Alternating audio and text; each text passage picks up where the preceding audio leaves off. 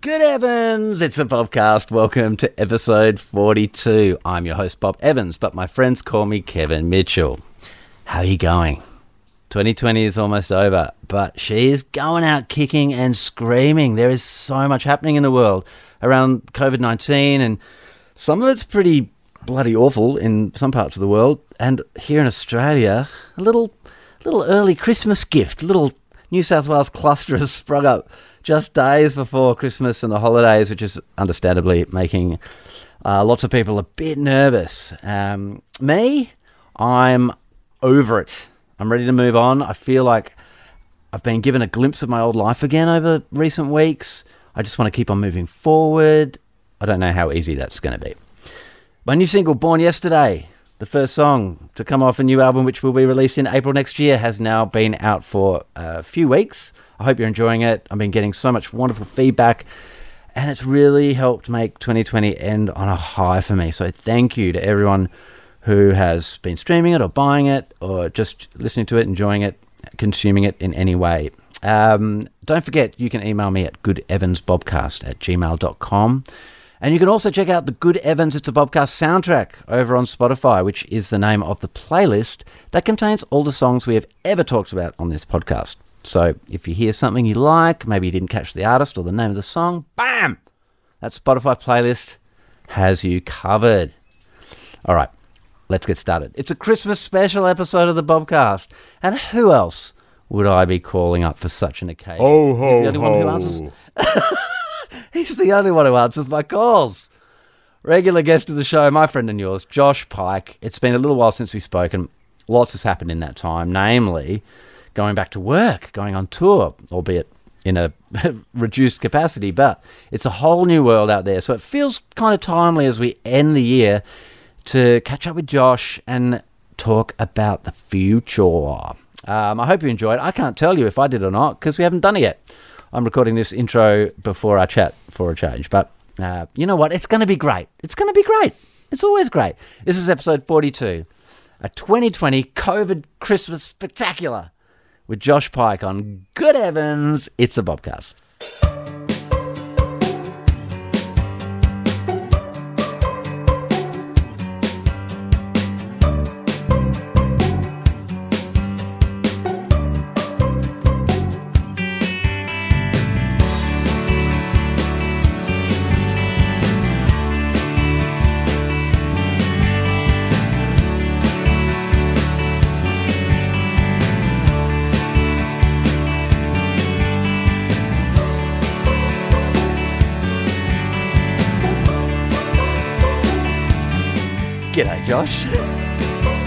Mate, your intros are getting so professional. It's just, it's frightening. Really? Well, that's. Uh, I think. Um, yeah. Well, thank you. Thank you. I remember you. Um, you mentioning that uh, on previous podcasts. We haven't spoken for a while. I.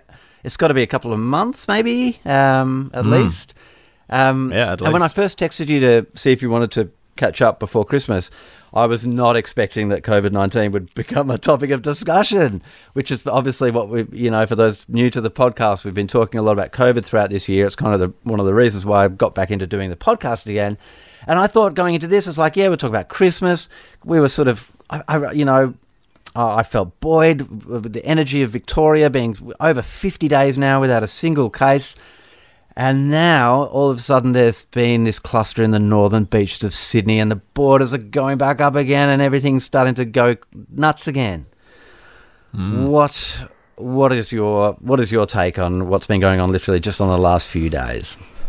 Oh, it's, I mean, it's just, it's a drag, you know? It's like, I, I, I think we're all, we, we, perhaps we're all getting a little complacent. Um, I, I was actually on the Northern Beaches playing a show at the Narrabeen RSL um, during this period. Uh, you know, I've, I've very diligently checked all the hotspots and I didn't go to anywhere near those places and I, you know, I wasn't doing meet and greets, so there was no chance that I came in contact. Okay. But you know, even still, it's it's um, it's you know, it's close to home, and you know, it it deeply affects us over Christmas. I mean, I, at the at this point, I can't. We, we were meant to be hosting my extended family. At this point, we can't do that. My poor sister, who's been living in Melbourne and just you know escaped the prolonged lockdown that you guys are in, she was up in Byron, uh, you know, working her way back down the Yeah. coast in order to spend Christmas here. Uh, and then when this happened, she just made a bolt for the border because she didn't want to have to isolate for two weeks. She's she's just so jack of Yeah. of uh, lockdown and isolation. She just didn't couldn't take it again. So she's she's bolted home. Yeah, I don't, I don't, Um, I don't blame her. So yeah, it's it's you know it's deeply affecting again once again. But you know, having said that, I was chatting to a friend of mine who lives in Switzerland the other day, and he was saying whilst he he's an Aussie, but he was saying you know whilst he completely sees that we we should be doing what we're doing in terms of locking everything down again. You know, 15, 30 new cases a day for somebody living in Switzerland is just like, you know, nothing, absolutely nothing. Yes. It's like a 10 little, it's- little it's hiccup, 10 isn't it? Yeah, it's like 10 to 100 times worse over there. So, Yeah, you know, I mean, that puts things in perspective as well. Well, it does. Yeah, I mean, I, I've got family in Switzerland actually, and some of whom I, uh, got COVID right at the very beginning of it all. Um, and yeah, it's true. Like relatively speaking, but I mean, you'd ra- I'd, personally, I'd rather be in Australia and um, and maybe going, uh, you know, how, however you want to describe our reaction to when cases come up, whether you want to call it heavy-handed or not.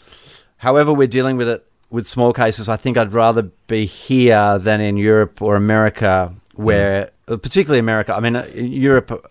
I, I'm not. sure. I know in the UK there's now there's this big thing because there's a new strain or something that's apparently a lot more um, uh, Virulent. Yes, um, and and in America or the US, I should say, it just seems like it's just out of control. It's just being ignored, you know, because they're going through this whole election crisis. But um, so I think I'd rather be here, Oh, and uh. I'd rather be feeling nervous and unsure in Australia than feeling nervous and unsure in the US or certain Oh, parts man, of I've- Europe. You know.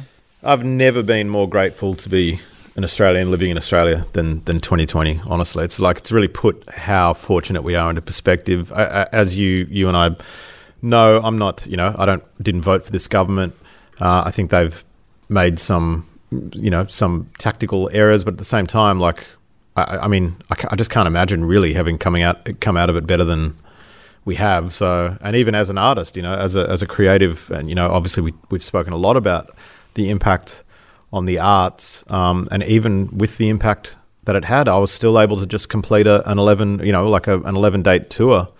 Um, and put out a record this year, and, and so I'm just I'm very grateful for how things have panned out in Australia. Let's talk about the touring thing and, and maybe let's go back because you finally got to go on this tour, but but this, this has a long backstory and, and, and just to kind of recap, if you just rewind back to um, say the start of the year, of February, say just before everything turned upside down, you, your tour was announced, right? It was It sold was out. announced. It was sold out. Yeah, everything were- was uh, looking good. Yeah. you were pretty much ready to go, right? You're ready to jump on the plane and get going, and then it and all it all went to shit. So just do a do a quick kind of fast forward from from there to to to now as f- uh, of the all the kind of uh, the journey that you've been on with like So March, it was booked for. It was all sold out, as you said. Um, I was super excited. I hadn't toured for three years, so this was, you know, my big sort of, you know, the beginning of a of a, of a return to to touring. yeah Um, uh, couldn't do it. We put it on hold until I think it was August or something. We we sort of initially thought maybe we could get away with it then. Uh, you know, August came and went. We had to postpone it again, and then finally, you know, sort of a week before we were meant to go out on the road, um, the borders were still closed, and there was just really, and you know, uh, Melbourne was in the the the very depths of, Of the second lo- lo- lockdown. yeah, of the second lockdown. Yep. Uh, and so we just canned it. We canned all the tour in general, and then we rebooked a New South Wales only tour. yep Uh, and I also did a live streamed show, a ticketed live streamed show from one of the Sydney shows. Um, and yeah, and so that's just wrapped up uh, just the end of last week, I think it was. And um, and it was, I mean, it was awesome. Like it was very different, you know, limited capacities, all sit down, um, multiple shows, uh, you know, on various nights in order to fulfill the capacities. But it was it was amazing. give me a, just give me a snapshot of like what like one week uh, like um how many shows in in single like how many shows would you get through in a week when you were doing multiple shows per day Well, like okay, so for instance, with the Sydney ones, it was a bit disjointed as well because we had to really just try and cobble together a uh, a tour. So we couldn't necessarily get like consecutive dates in Newcastle, for instance. So I had to go back to Newcastle three times instead of just doing, Right. you know, uh, shows. You know, Thursday, Friday, Saturday. Was that at stuff Liz- like that was was that Lizotte's, right? Yeah, Lizotte's, which is a sit down venue anyway. They had a limited capacity, but I played there loads of times. That Yeah, was awesome more or venue. less the same as it same as it always was. But so, for instance, the factory was a good example. Um, and I did three nights there, but I did sh- two shows a night, so it was Yeah. six six shows um, in order to you know play to the amount of tickets that I'd sold. Um, Narrabeen was two shows. Uh, the Central Coast Leagues was two shows. Um, I think there was one in Canberra that was two shows. So there was a there was a, there was a bunch of shows which were we doubled up, and you know, like I say, it was definitely different, different vibe. Um, I think it would be far more difficult if I was playing with the band, Yeah. or you know, for a, for a for a band playing. Yeah. Um, as a solo artist, I've done loads of those sit down shows anyway, so it kind of I could adapt to that pretty easily.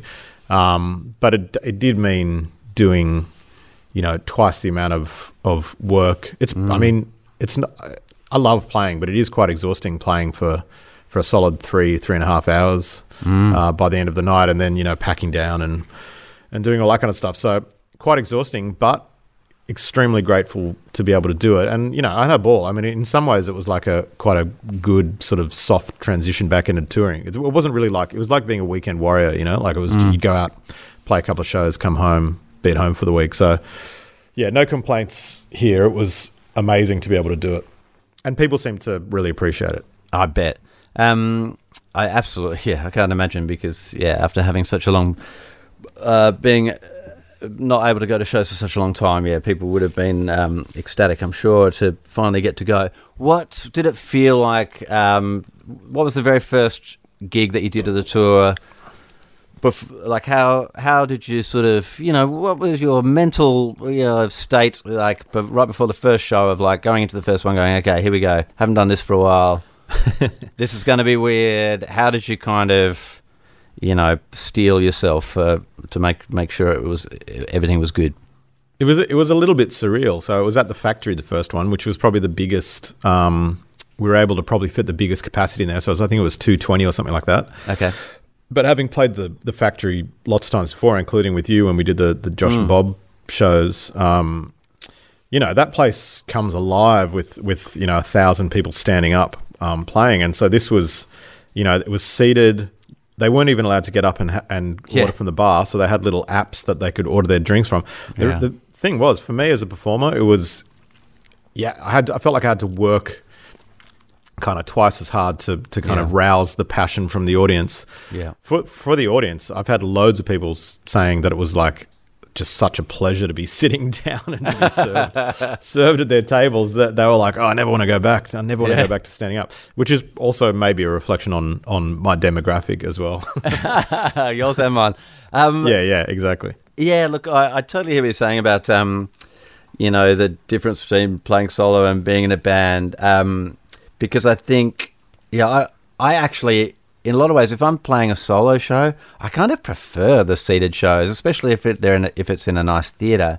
Um, Because when you don't have all the bells and whistles of a band behind you to kind of, um, you know, uh, create all of that uh, excitement, and it's just you. I feel like when I'm playing to a seated audience, everybody's really attentive. So you, you know, like so you don't need to kind of bash them over the head. Like they're already. That's just some the nature of people being sit down in a theater. They just tend to be a lot more attentive than if you know Yeah. they're standing up and at and a, at a and the bar's just a you know five meters away or whatever. Um, Yeah, it's true. It's like it's like stand up comedy shows. You go there like primed to laugh, you know, and and a seated show for for a musician, you go there primed to listen. I think is you know, Yeah. as opposed to kind of ro- you know rocking out and f- nudging your mates and shouting at your mates to Yeah. buy you a drink or whatever. But yeah, I mean, uh, doing that with Jebediah, well, we just wouldn't do it. I don't think we would do it. We just Yeah. wait, you know, just wait until, um, you know, there it's festival time or, um, yeah, things are a little bit Yeah. more normal because it just wouldn't work, you know. well, I Um, mean, you you, you would know because I mean, you weren't Born Yesterday. Ooh, nice segue. On fire. So you- JP's, so- JP's bringing it all out tonight. This is ra- this is how it works in radio, White- the radio world, mate. We make segues. White hot. Um, White hot. So, Born Yesterday, your new track. I- I've heard it a number of times. Um, fucking saxophone solo. Yeah, good. Everyone's loving the sax, JP. They're loving When the it sax. when it when it kicked in, I was like, "Oh shit!" this is like spring. This is like Springsteen. This is like, you know, War on Drugs. It was yeah, it was it was great. And who who was who played it? Uh, a guy named Carl Mackey, who I didn't know. Uh, he was uh, brought in by the producer Steve Schram. And you know the, the thing is, and I've told this story a few times, so apologies to people who've heard this before if they've heard any interviews over the last few weeks. But we brought there's this other song on the record called Excuses, and it's a, a it's a real sort of yeah E Street Band kind of vibe that I was going for for this song. So it's got a brass. We needed. A, I had a brass section kind of part all worked out, and so we got in like a, a saxophone, a trumpet, and uh, what else did we get? Saxophone, trumpet, trombone. What? No. What did we get? Flugelhorn. Anyway, there were French three of horn? them. Um, Three. And and so they they did this song Excuses, and that was all great. And we'd already recorded pretty much everything on Born Yesterday was recorded except for the solo. Now, when I demoed the song, I just did a guitar solo over over in that bit.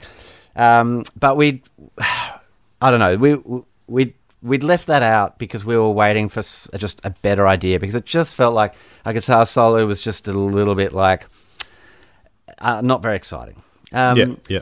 and I think me and Steve were just we'd been we were right at the end of the session. We we were in there for two weeks, right at the end of our two week session. So um, I think we were pretty much on the same wavelength. And while they were finishing recording their part for excuses, we were like, "Oh man, what about saxophone on Born Yesterday?" so when they finished it, we just said, "Oh, "Okay, hey Carl, there's this other song that needs a solo." Can we just like run run you this section, this instrumental section, and just go for it? Just get a bunch of takes. Just and we really just encouraged him to really let loose. Like, don't hold back. Um, you know, embrace the cheese. Um, you know, don't be afraid to kind of go full '80s on it. Um, and yeah, he just he just went went went for it, and we yeah, got a whole bunch of takes, and then Steve kind of put together, you know, the best one or the most exciting one, and and you know, it was just the perfect.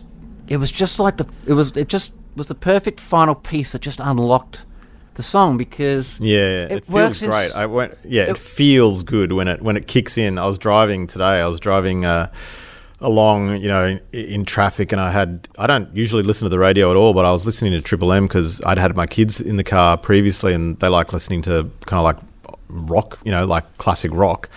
And uh, so it was, it was tuned to Triple M, and um, and your song came on, and then when the sax kicked in, it just felt good, you know. Like I was, I was like, yeah, I felt like putting my elbow out the window, like, smoking a cigarette, you know.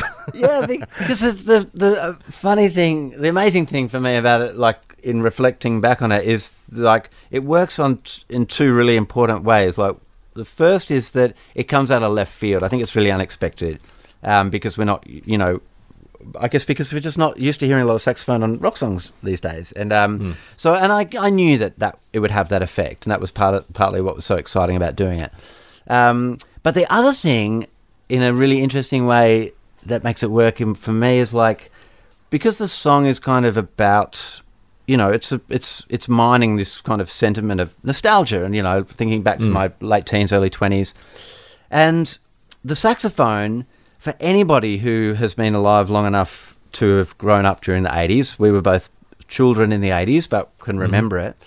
And when it when you hear the saxophone it immediately evokes that the feeling of nostalgia because it Oh, takes you back to the 80s which com- which just works completely for the sentiment of the song. And and that second part of it that was the bit that I didn't expect that was the bit that I only realized afterwards. You know um, I didn't I I didn't realize that um, well, maybe on a sub, maybe I did on a subconscious level, but on an intellectual level, I didn't really kind of realize just um, that it would have that effect until after, long after it had been recorded. And mixed, and, it, and, and I'd heard it a bunch of times that I kind of thought about on that level. So yes, I'm I'm really really uh, really happy with that song and how it's come out. And, uh, Yeah, it sounds sounds killer. And you know, the interesting thing was, you know, especially because this is a Christmas special, so I heard that song, and then the guy was like, "And now we're going to be doing a dig deep on Paul Kelly, and Nice. this is Paul Kelly's Christmas song, How to Make Gravy." Paul, Well, tell us about the song.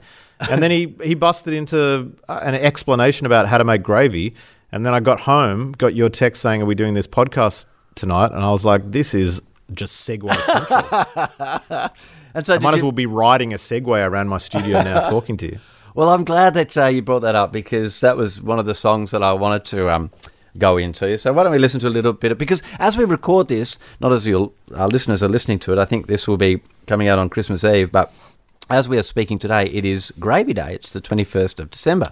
It is. Um, so I thought, you know, we got to we've got to listen to a bit of how to make gravy. So let's let's listen to a bit of that now and um, and talk on the other side.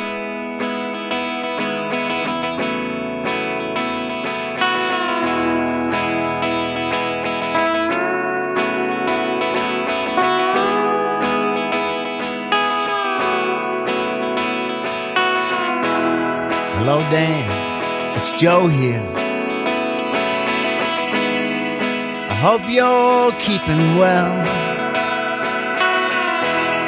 It's the 21st of December. Now they're ringing the last bell. If I get good behavior,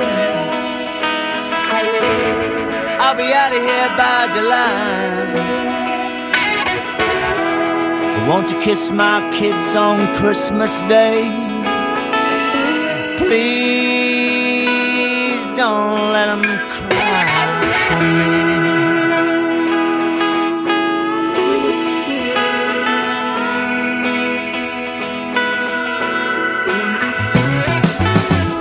I guess the brothers are driving down from Queensland.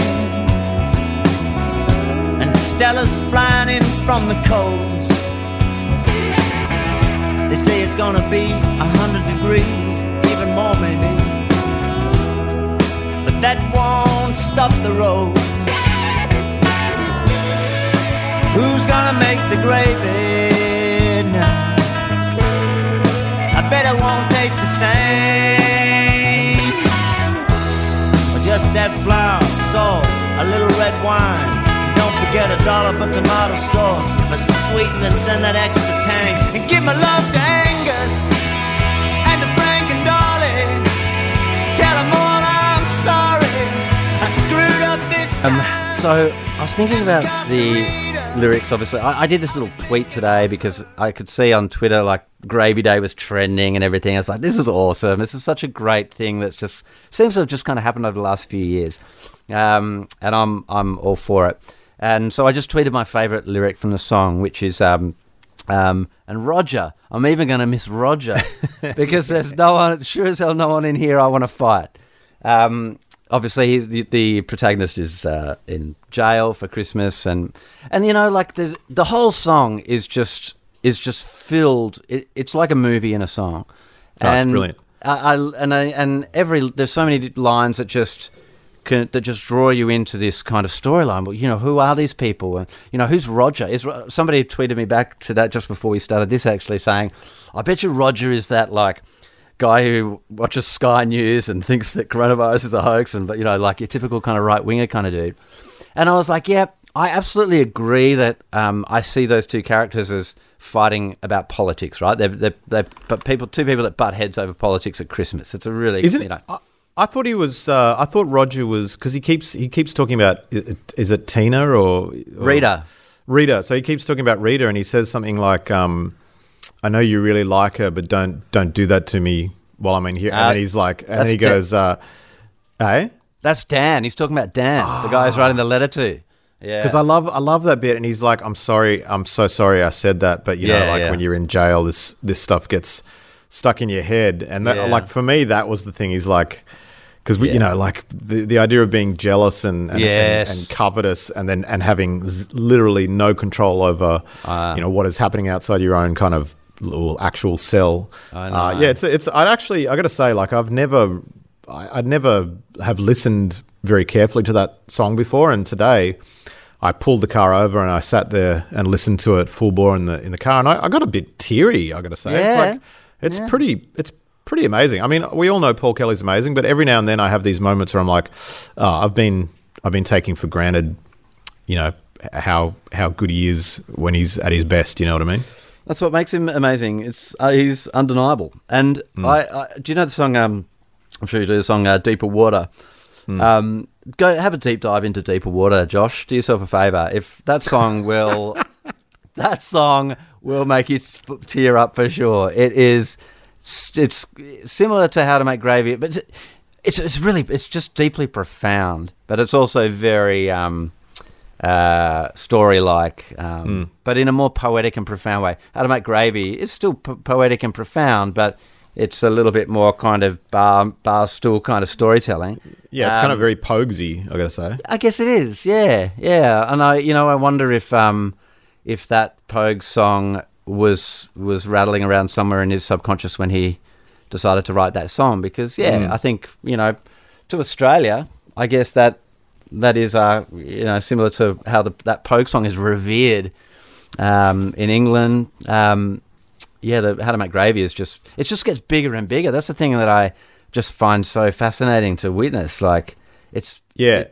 I mean, I remember when that song came out in the '90s, and I heard it on Triple J. It was a thing, but it was nothing like it is now. I mean, it's just to become this cult. Like, Well, I, th- I think it sort of it harkens back to a, a type of Australian that we we sort of all know, but maybe we're a bit more detached from these days. It's kind of it's you know it kind of harkens back to you know the Aussies in the castle and stuff like that. You know, like these Yeah. kind of you know you know big hearted, but they've made some mistakes and and I don't know. There's a there's a nostalgia to it.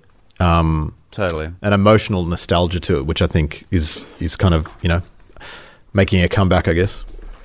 Yeah, yeah. It speaks. It speaks of. Um, so I'm just looking up the lyrics on the on my computer. Um, it speaks of yeah, like um, an Australia that is very easy for.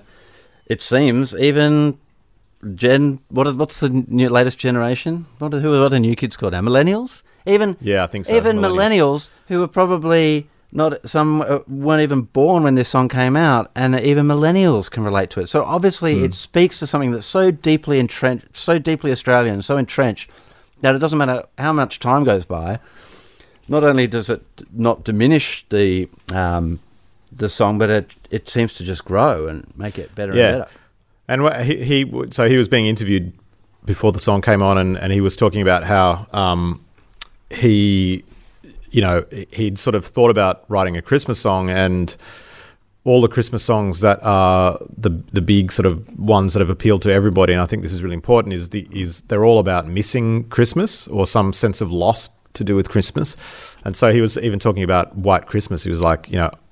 I'm dreaming of, and I'd never Yeah. actually thought about this either. It's about a guy that's in LA missing Yeah. a snowy Christmas. I'm dreaming Yeah. of a white Christmas because he's not he's not there. And he said, you know, like he sort of took that sentiment and and went into um, how to make gravy in the in the idea of like you know missing out on this. Um, and I think you know, I you and I, I don't know if this is the right time to to talk about this, but you and I have for a long time talked about doing a, a Christmas show of some sort. Obviously, this is not the year to do it, but but um, we actually sort of workshopped a couple of ideas and had some uh, some ideas for a Christmas song.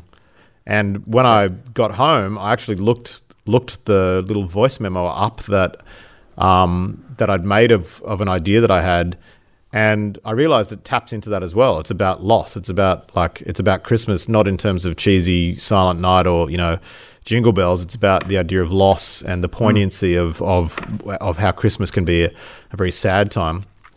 And I actually I have the voice memo here. And would you would you care would you Abs- care for me to, to uh, Absolutely. play a bit of it?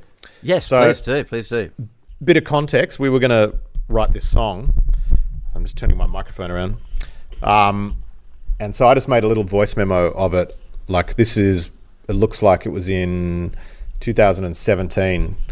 Um, and so the idea of this song, you might not be able to hear all of it properly, but the idea was because we both have kids, and the idea was like that idea of, you know, somehow your child is at some point going to learn that your that Santa Claus is not true and the elves aren't Yes, true and everything. that's right. And so there's this idea of loss, right? There's this idea Mm. of of um, sadness that you're witnessing this beautiful kind of uh, naive, you know, experience Yeah. slipping away into the, into the world of reality. And It's and, the death know, of the death of innocence. the death of innocence. So this is just a, a little snapshot of what I sent you. I don't know if you'll be able to hear it, but we'll check it out.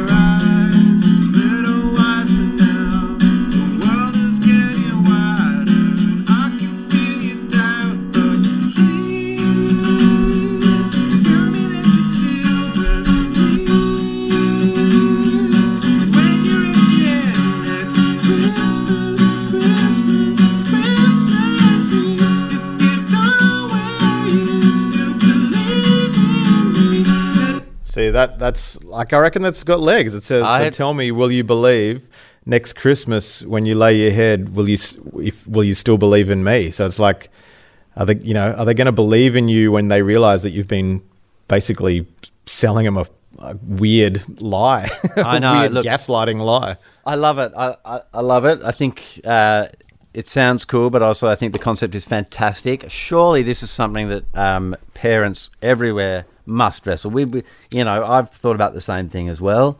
We make we we we make this we, we go along with this long held tradition of Santa Claus, and, and our kids are a similar age.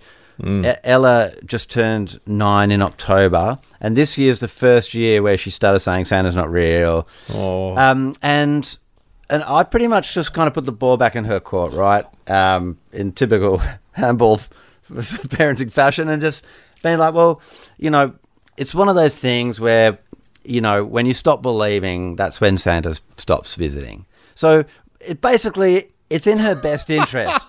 it's in her But hang best on, but can I can I just say like when do all your kids' gifts come from Santa or just one or two and then the rest are from you? No, all the good ones come from us, and Santa, the Santa sack's just filled with shit.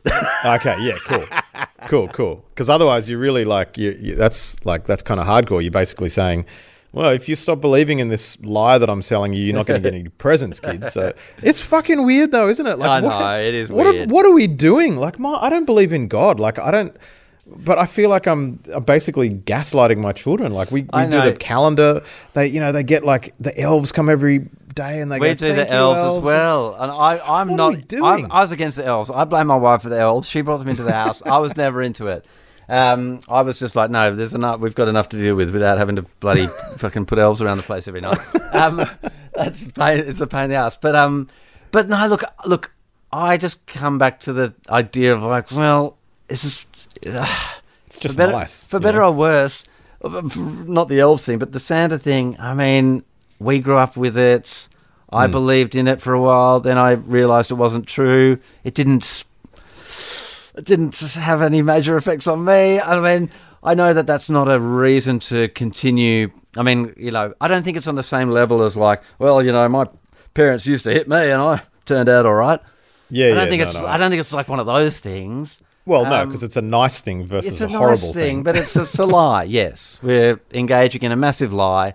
I mean, I, I heard somebody talk about once um, about this how they were like, you know, this whole Santa thing is, and, and this person didn't have kids. It was like Santa thing is bullshit, right? Because the parents fucking go out like you know sometimes parents work second jobs and stuff to get enough money at Christmas time because you know mm. it's a very expensive time of the year when you've got a family. And they're like spending all this money and stuff, and Santa gets all the fucking credit. Like, that's bull. Like, who the fuck invented this idea? So, yeah, I Santa doesn't get all the credit at our place. Santa, Yeah, no, um, same same with ours. Yeah, they get like one present from Santa, the rest is from us because, yeah, as you say, like we, you know, we work hard. We want, we want to, we want our children to be grateful to us. But then it does beg the question: Why are we doing this? Ah, man, it's it's.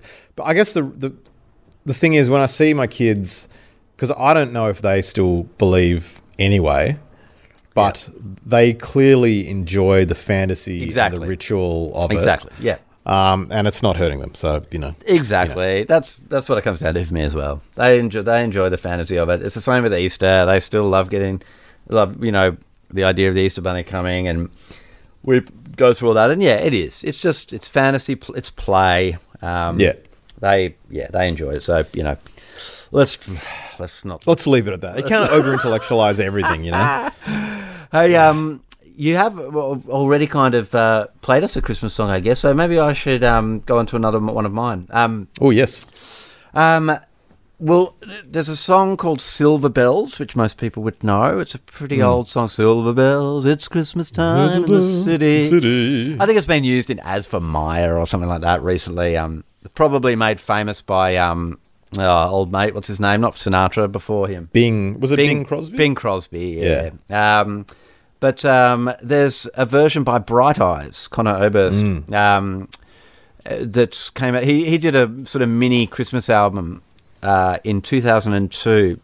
Um, it's a mini. It's, it's not even a full album. It sounds like the kind of thing that was probably recorded in a day with a bunch of his friends. It's hard to tell. You know what it sounds like to me? It sounds like he came up with the idea and thought it was really funny and kooky, but then when he went to record it, he was decided, oh no, if we're going to do this, it's good. we've got to do it sincerely. We can't. so I reckon it's one of those things that started off as like total tongue in cheek, but was is delivered in a very sincere way. Um, that's my that's that's that's my kind of uh, interpretation of it. But um, but I really love this song, Silver Bells. Let's listen to a little bit of it. Is, yeah, so Bright Eyes, Silver Bells.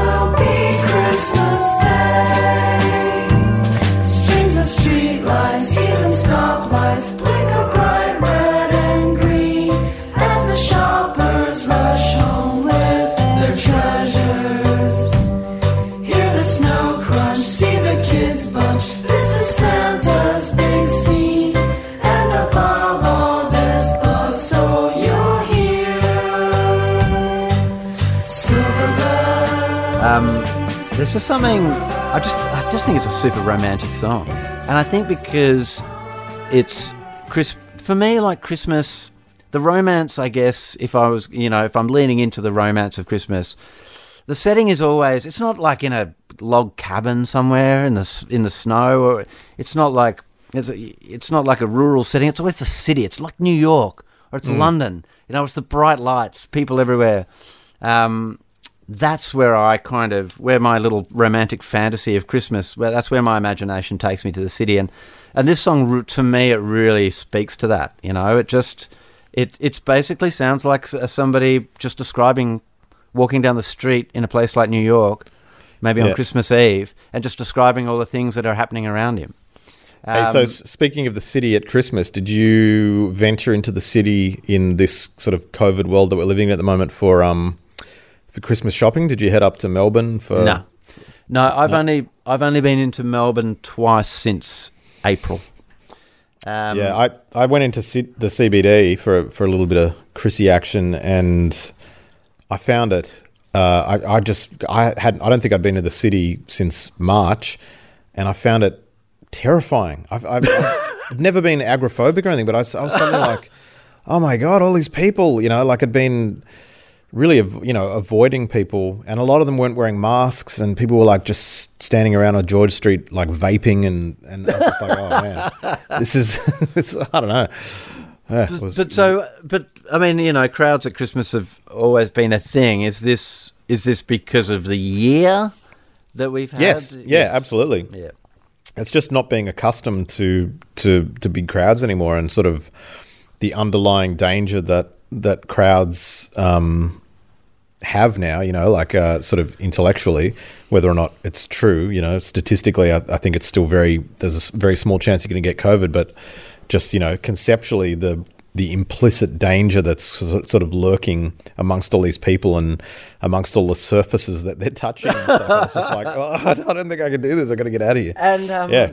and like in there's no no mandatory mask wearing in Sydney or the Northern Beaches or any anywhere at the moment. Is there? It, It's, not is it mandatory. It's it's highly encouraged though. There's definitely been. encour- because here, like, we haven't had a case in Victoria for over 50 days straight, Mm. but with everyone's still wearing masks indoors. Um, or on, I mean, I haven't caught public transport all year, so, but I can only speak for sort of being indoors, shopping centres and stuff like that. We don't have to wear them outdoors anymore. Some people still do, um, because probably just for convenience. If you're going in and out of shops, why, why Yeah. keep taking it on and off?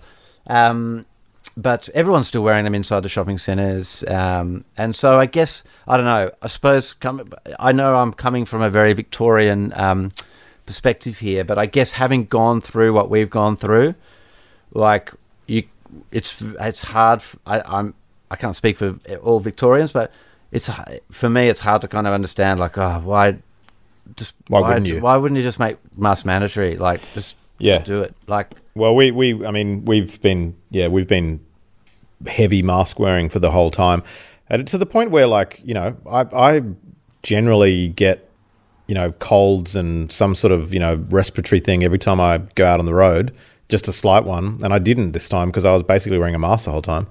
So yeah, I mean, I think I mean we we all know the stats of like um, there's been far less cases of colds and flus because everybody's been practicing some pretty stringent hygiene, uh, you know, uh, standards since this thing happened. I, I'm sort of as a performer who's you know, we don't get paid sick pay. Uh, sick pay as a performer that relies on being healthy in order to perform. I'm, I'm sort. I think I'm probably going to embrace mask wearing yeah, uh, ongoing. In all seriousness, Yeah, I look. I, I don't think.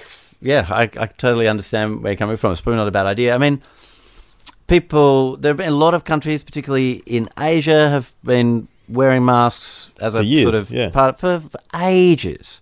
Um, so you know, maybe it's just something. It's just a little bit of a barrier that we might just need to kind of get over. I I still remember the first when masks became mandatory here.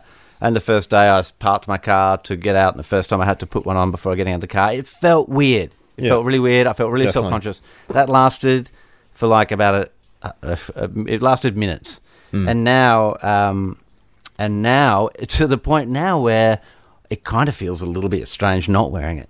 Oh, absolutely. Yeah. After this many months, so, but yeah, I mean, um, I, look, I, nobody knows. I guess nobody knows, like you know, what percentage statistical difference where everyone wearing masks uh, does, but um, but it just seems like a kind of really simple, easy thing that everybody could do. doesn't hurt. It- that's for sure. It doesn't. It doesn't hurt. For And obviously, there are some people that does, and that's a whole other thing. But anyway, um, okay. What about?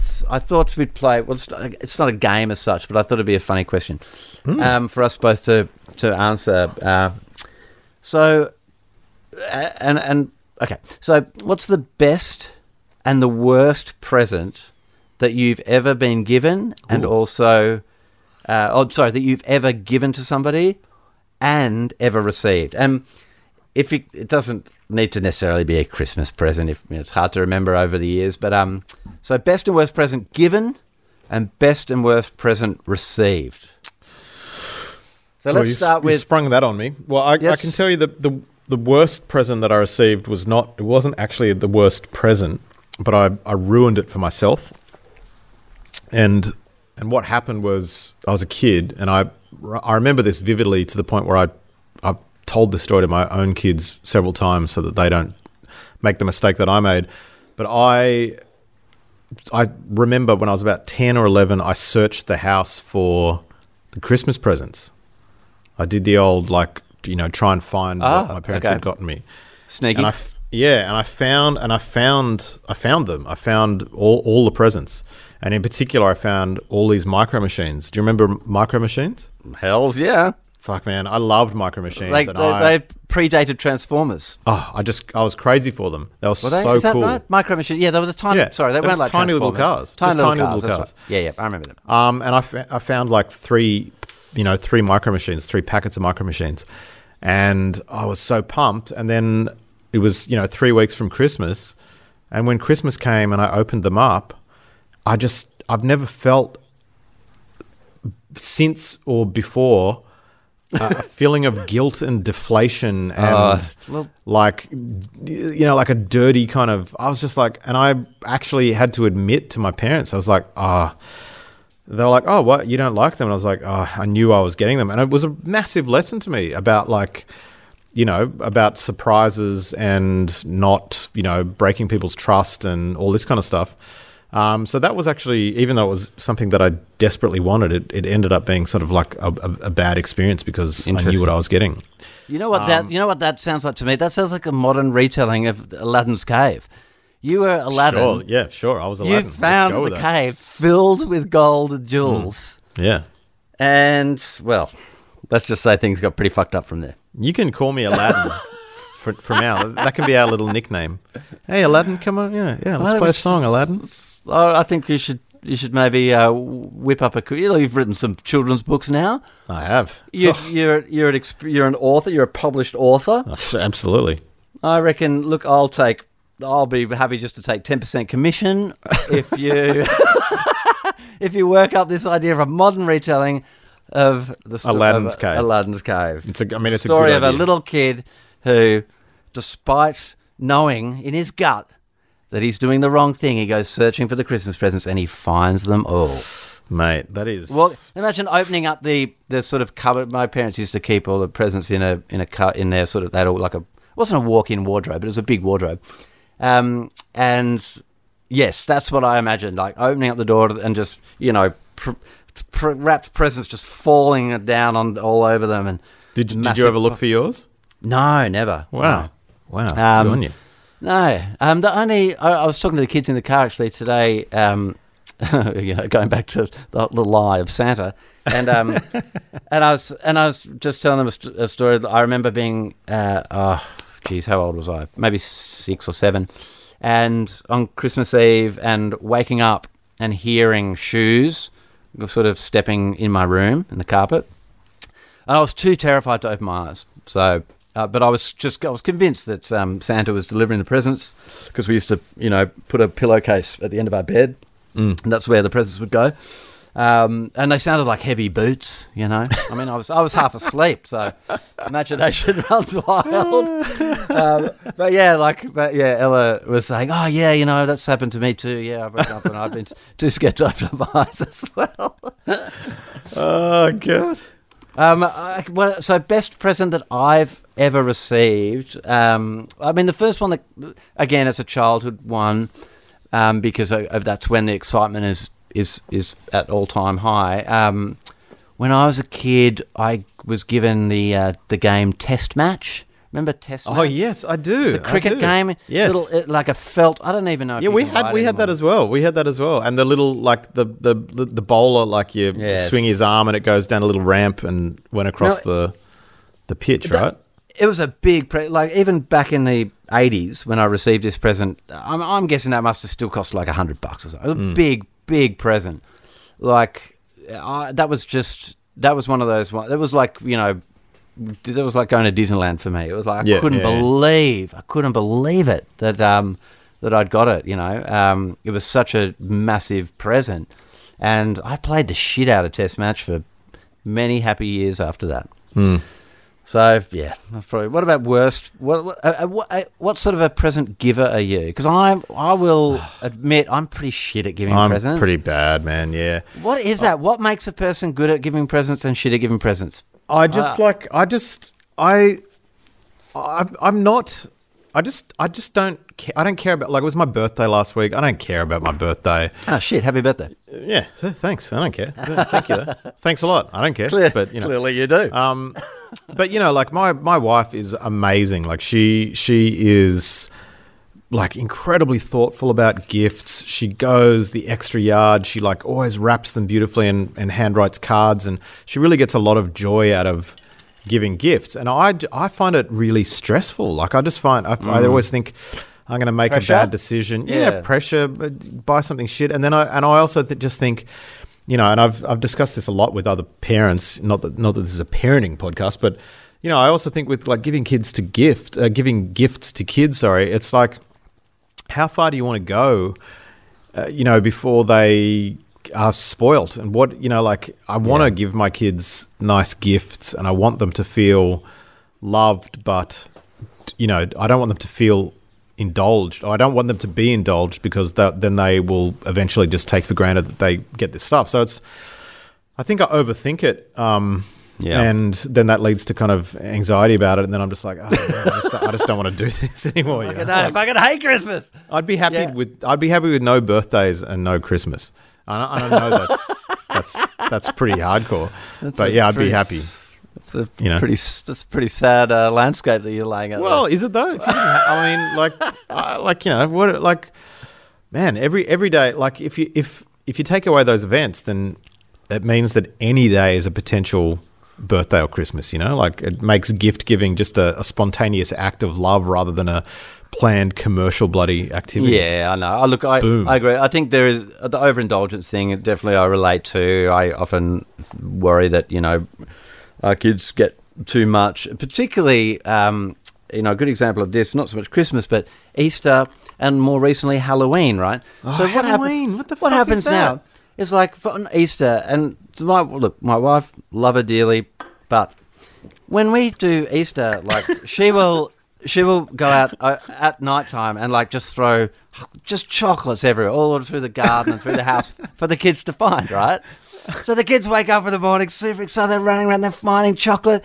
They've, you know, so by by the time they found it all, they've both got these big bowls of Easter eggs, and they have one or two, and it's like, oh, no more, no more, and they're not allowed to eat them.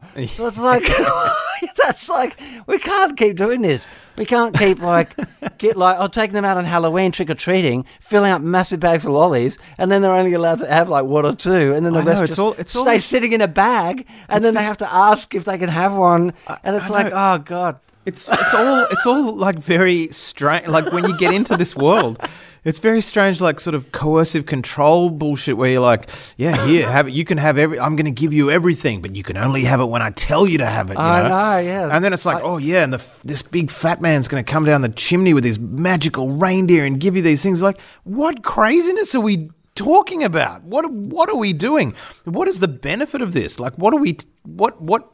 Like, are my kids gonna like grow up and go? You know, oh, the, the, the reason to give gifts is to, you know, make somebody else feel good? Or are they just going to say the reason to give gifts is because we're obligated to do it on certain events because that is what culture tells us? Like, what's. Well, I, like, I think we're torn. I think we're torn between two worlds. It's the problem. We're like we've got we're we're torn between the tradition and playing, being part of this tradition, but also um, but torn between that and the uh, sort of modern culture and what is the right and wrong thing to do. So, But there is my- a there's an element of power to it, and I remember like when I studied briefly when I briefly went to uh, university in my short-lived but illustrious um, academic career.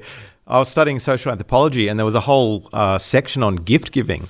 And generally, in most cultures, t- the gift giver is the one in in in the position of power because you're you are giving a gift mm. and therefore sort of requiring Yes. or eliciting some sort of gratefulness from from Yes. the receiver. And so it's like as you know, in in modern society when we're giving gifts to our kids or you know from Santa or from the Easter bunny, what are we doing? We're we're we're creating a power structure and a power dynamic that's built on a bed of sand because these things don't these p- people don't exist these characters don't exist it's it's quite bizarre i don't know anyway maybe i've given it uh, I, may, I might have given it too much thought maybe i don't know I, my solution for um, Halloween and, and Easter, anyway, and I know it's, we're supposed to be talking about Christmas, but Halloween and Easter, this would be my solution. It'd be like, you get as you collect. Let's just say Halloween. Collect as much Halloween toy lollies and stuff as you can. You fill up your bag. You've got that night to eat as much of it as you can, because then the next day, whatever's left over gets chucked in the bin. No, So- that's terrible. No, no. So then That's so like- wasteful, though. Then No, you have then to talk to them about the environment.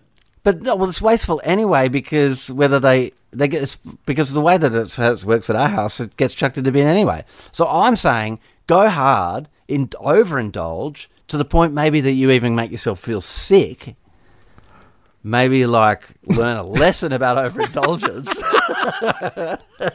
and then next time you'll be like, "Oh, I remember last year when I vomited in the middle of the night after I don't eating want to do this anyway. Yeah. Yeah, yeah. Um, What, what about what about the the alternative is is like uh, collect as much stuff as you can and then you know create some kind of system where you meter it out over the rest of the year. So this is your opportunity to get all the lollies, but you're not going to get any more lollies for the rest of the year, and you have to learn restraint by metering it out over over the rest of the year because there's this psychological experiment that people do with kids. I think I think you and I might have talked about this where you um, put like lollies in front of the kids and you say, okay, you can, here's a marshmallow. You can eat this now, or you can wait 10 minutes and you get two. And whether or not the kid eats eats the marshmallow straight away or waits for the 10 minutes is some kind of indication of intelligence. So maybe it's instead of like giving them enough rope to hang themselves, maybe it's like give them all these lollies, but tell them that they have to meter it out over the year. Maybe that's a way to teach them something. I Okay, so how, how about this? So on Halloween or Easter, they get the chocolate, they get the lollies, right? Yeah. They- you you put the bowl in front of them, you sit them down at the table, you put some electrodes like attached to their forehead, and Yes. that's attached to a computer that's like Yeah. reading sort of you know all their brain synapses and how it's all firing and stuff. And Yeah. then you record the results as you ask them a series of questions, Yes, much like good. a test. Yep. Um, and they answer them and they get to eat some, and then we record all the data and make it just a huge psychological experiment on our children. And then we send the data to Santa Claus and see what Santa Claus makes of it. See if, if he can sort of extrapolate that, you know, uh, for the world. And now for my next Christmas song that I wanted to choose Santa Claus, You Cunt by uh, Kevin Bloody Wilson. No. Um, Do you remember that song? I do, yeah. Yes, It's yeah. That's not that song.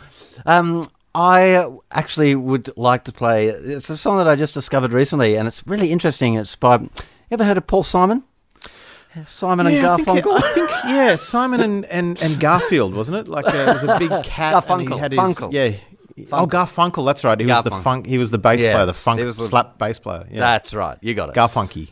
Um, so he put out um, an album in 2011, which totally passed me by at the time. Um, but there's the opening song on this record. The, the, the album is called "So Beautiful" or "So What," and the opening song, I think it's the first track on the record, is called "Getting Ready for Christmas Day."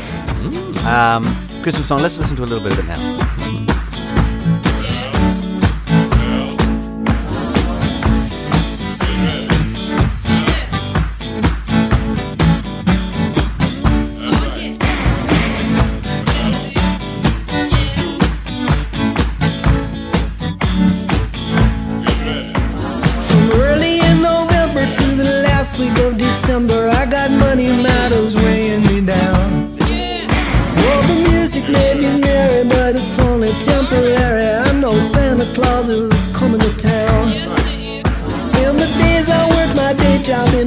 I work my night, but it all comes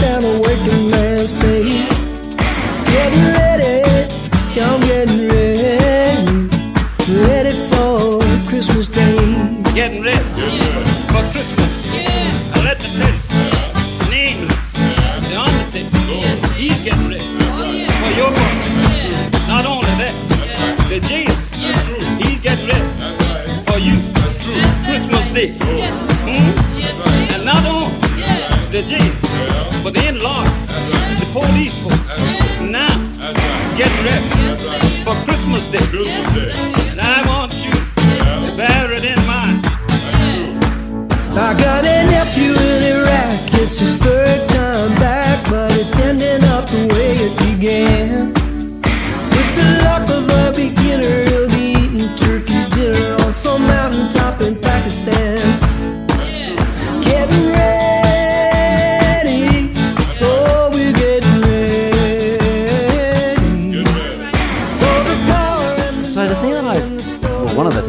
love about this song, apart from the fact that it's a Christmas song and it gives me something to uh, put into this podcast, is that um, you know how obviously Paul Simon very famous for that the Graceland album, where you know he was uh, influenced heavily by um, African singers, and um, so he's still kind of you know mining that sort of cultural influence. Um, but it's but it's really kind of it's pretty kind of it's not experimental, but you know what it reminds me of? It reminds me a lot of the kind of some of the stuff that Damon Albarn does, um, because he, you know, has a, a similar, not a similar musical journey, but he has been on a bit of a musical kind of um, journey through, um, I think Gorillaz Morocco. and yeah. Yeah, but going to Morocco and playing with Moroccan uh, musicians and making music with Moroc- Moroccan musicians. And um, this song sounds like it could be fucking Damon Albarn song. Um, It's it, it is cool when you hear artists that have been around for a long time, and, and, and you know, Paul Simon in 2011 still would have been in his 60s. Um, it's cool when you hear stuff and they're clearly still, you know, they're still pushing, they're still fishing for, for, for things that interest them and kind of take them in other directions. I actually I didn't realize that Crowded House had put out a new song, but I heard this Yeah. new song from Crowded House the other day. And same thing, I was listening to that and I was like, this is not paint by numbers. Uh, you know, this is not like resting on any laurels. This is like vibrant, um, you know, it, it's there was a, a bit of talking heads in there. There was some different vocal Yeah. stylings that I've heard him do, and I, I could I felt like probably his kids were involved because I know they they play with him live, Yeah. and I, I know they collaborate a lot. Um, and there was even there was sort of I don't know. It felt like it was harkening back to um, Split Enz, that kind of split Yes. Enz, you kind of XTC vibe as well. But yeah, I love it. I love it when when uh, when you know artists that you think not not that they would, but that, that could kind of just you know keep doing what they're doing because it's proven to be hugely popular. I love it when they when they actually are pushing limits. Still, it's it's it's not. So, I mean, I've said this many times. It's not celebrated enough in Australia. Like there are lots of artists who are in their fifties and sixties who we know for doing these you know big pop numbers who are still you know still pushing. Um, and we don't give it enough sort of credence in this country, but yeah, it's good good to hear when it happens. I wonder if, like, you know, artists that have been around for a long time, and perhaps rather than rather than sort of just continuing on that kind of wheel of writing, releasing, touring, you know, in a sort of two, three year cycle constantly. I mean, there's only so long you can kind of keep doing that, I think, before it hmm. starts to impact your creativity. And if you're have if you've been really successful, and so you you know you don't have the financial burden perhaps of having to sort of keep doing that, then I like the idea that you can just kind of fall into a creative place where you just put out music when you've got something important to to say, um, rather than just making a record because it's ti it's you know been two It's time yeah to make a record. it's been two yeah. or three years since your last record. Time for a record. Um, Yeah, I mean, I I think Wilco are a great example of that, where they just keep doing. I mean, Jeff Tweedy's released solo albums. He's released books on creativity. Uh, you know, they're still making Wilco records, um, and it's just he's clearly just compelled to create, and and yeah, it just continues to do it. And you can tell great. with that. Wil- I, I feel like I can tell with that Wilco stuff. Obviously, I'm a massive Wilco fan. Um, Obviously. um, as I'm sure you are, and, and I'm sure there are people listening who are too.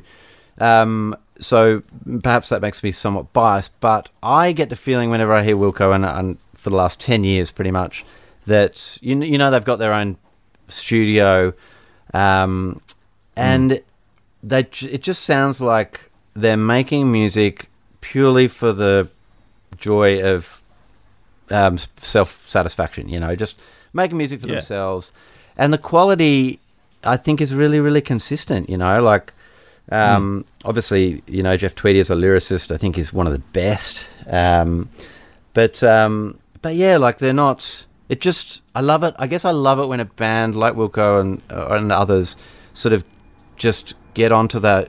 They kind of shift tracks, and they kind of just get onto their own track, and it means that sometimes you could go years without hearing anything, and then you might be like a, a, a flurry of stuff, like in the space of one, two, three years, where there's all sorts of different side projects and solo records and band albums, and there's no kind of they're just operating on their own timeline.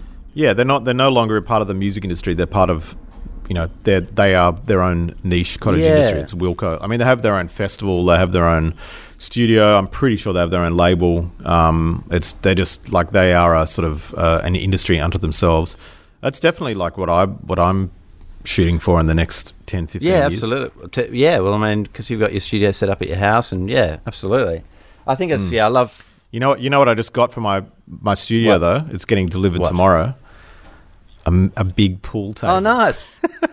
We've got the space. I've been to your studio. There's definitely space. Oh my god! I cannot wait. That's, That's very very cool. We just bought a. We just bought. Uh, well, it was it was a crisp. I guess it was a family Christmas present. We got a table tennis table. Um, Oh yes, uh, we've got one of so those as well. it's a, it's an outdoor one, so it lives out on the decking outdoors because we don't have room for it inside the house. Um, but it's uh, and it's look, it's been really. It, it has. I, I was Kristen was kind of the the main sort of. Uh, Pusher for th- this, and I was kind of like, oh, so where are we going to put it? Oh, they're really expensive, blah blah blah. Anyway, we got it, and it has been really, really fun. Um, and the and the fun, girls isn't have been really enjoying playing. And the, the cutest thing is Ivy, my seven-year-old daughter. Um, she, whenever she wants to play, she says, "Can we play table tennis table?"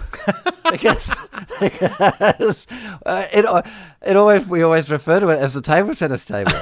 um, so she thinks the s- the game is called table tennis table. And we keep saying to her, it's just table tennis. No, ta- no, you don't need to say table yet. Just table tennis. But she keeps doing it. Can we play table tennis table? Uh, you're all gonna, uh, you'll all be saying that for the rest of your lives, I'm sure. Should we play ta- table tennis table? So, um, Christmas plans, Josh. What are your What are your Chrissy plans? Holidays.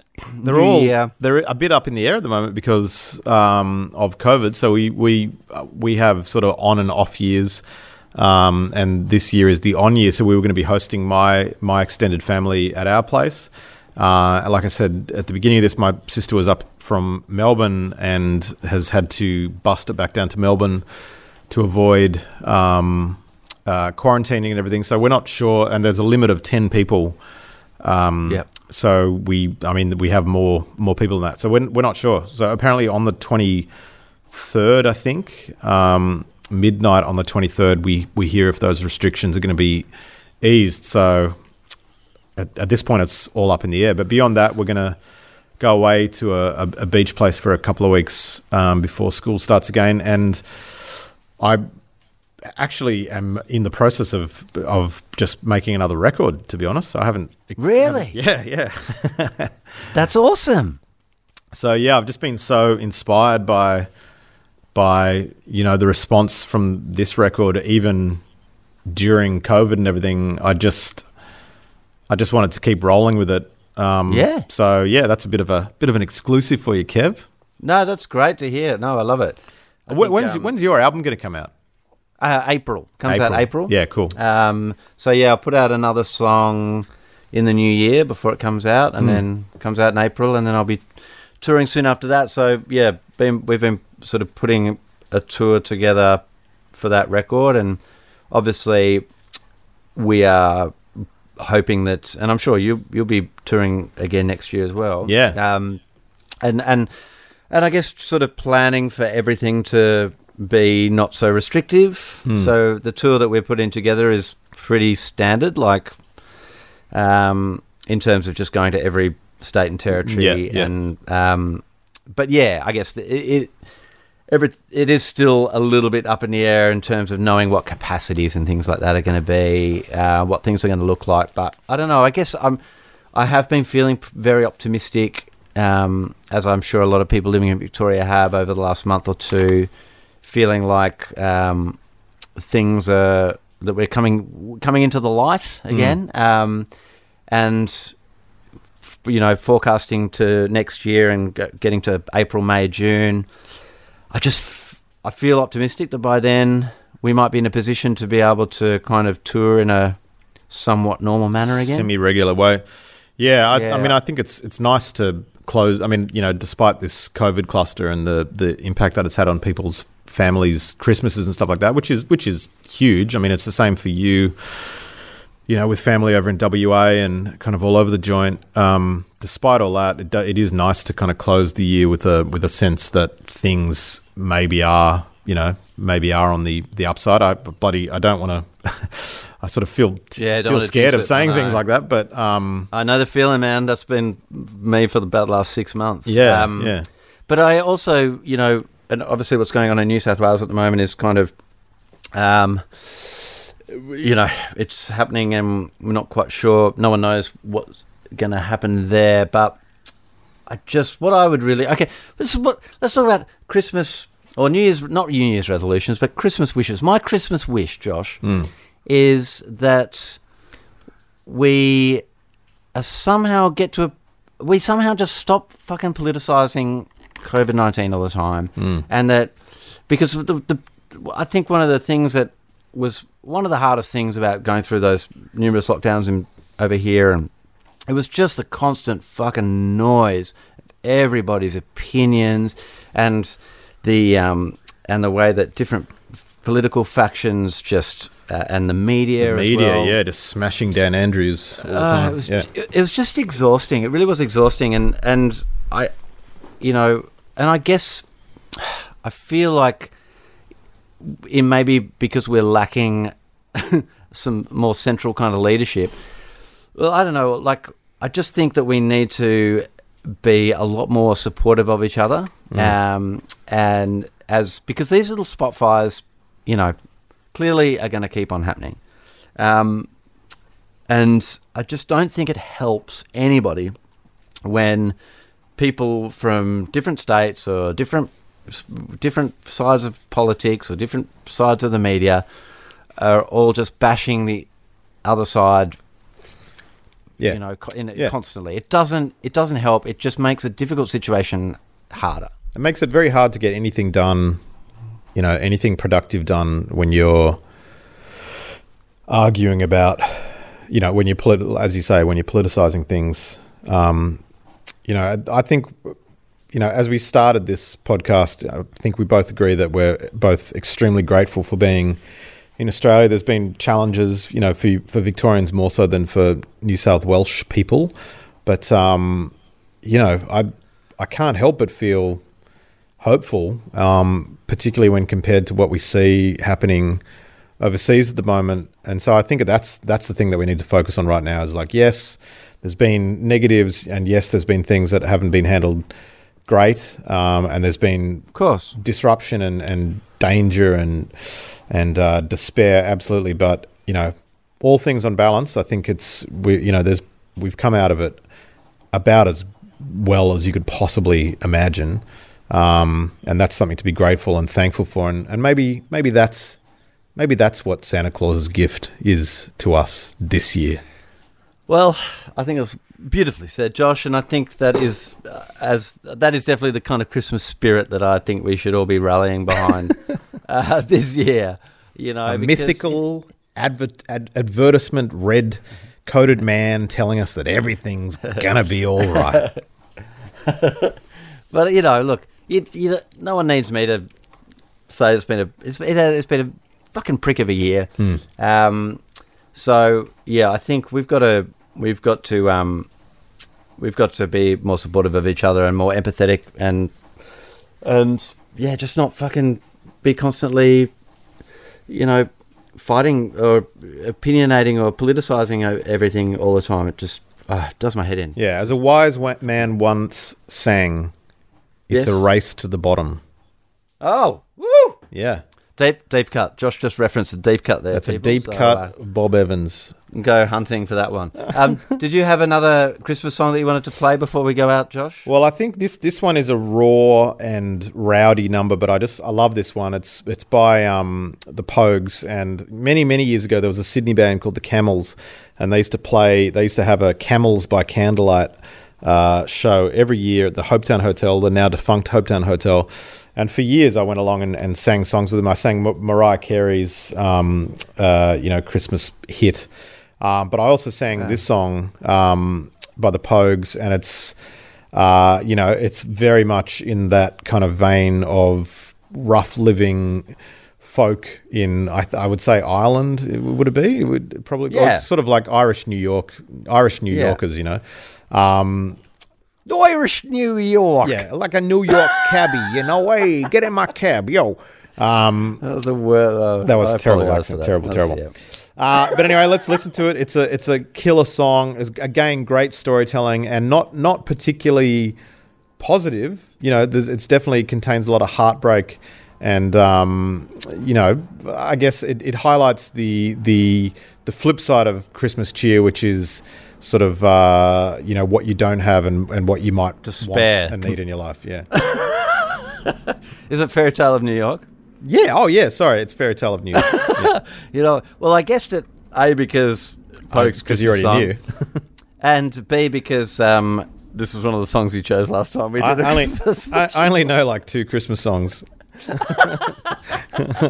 That's all right. Let's go out on let's go out on a bit of Pogues. Thank you so much, Josh, for um, sharing your uh, gravy day with me. Always a pleasure. Happy Christmas to Um, you and yours.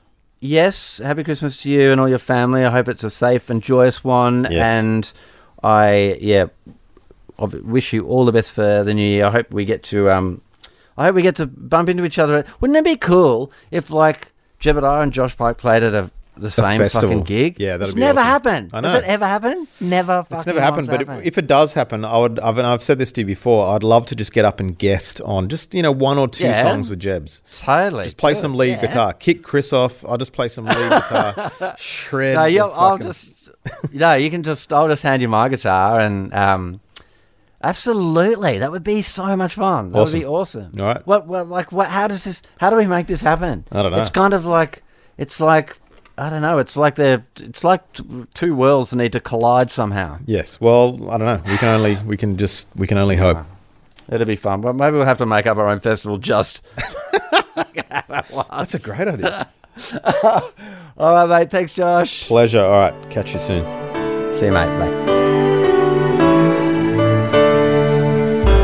It was Christmas Eve, babe, in the drunk tank.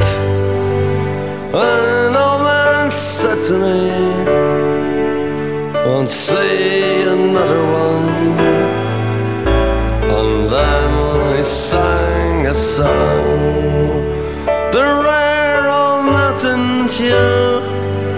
I turned my face away and dreamed about you.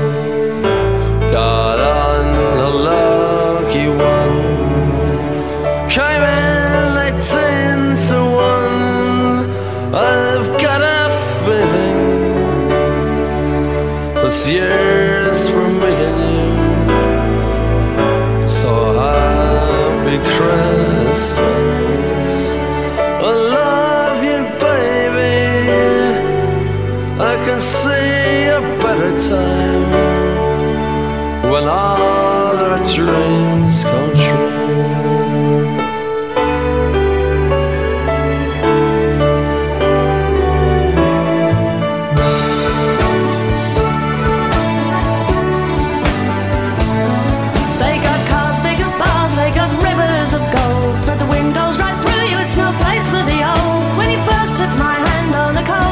see.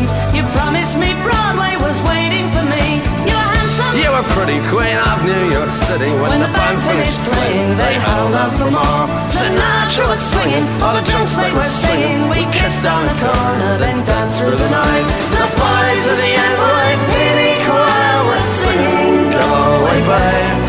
And the bells were ringing out for Christmas Day.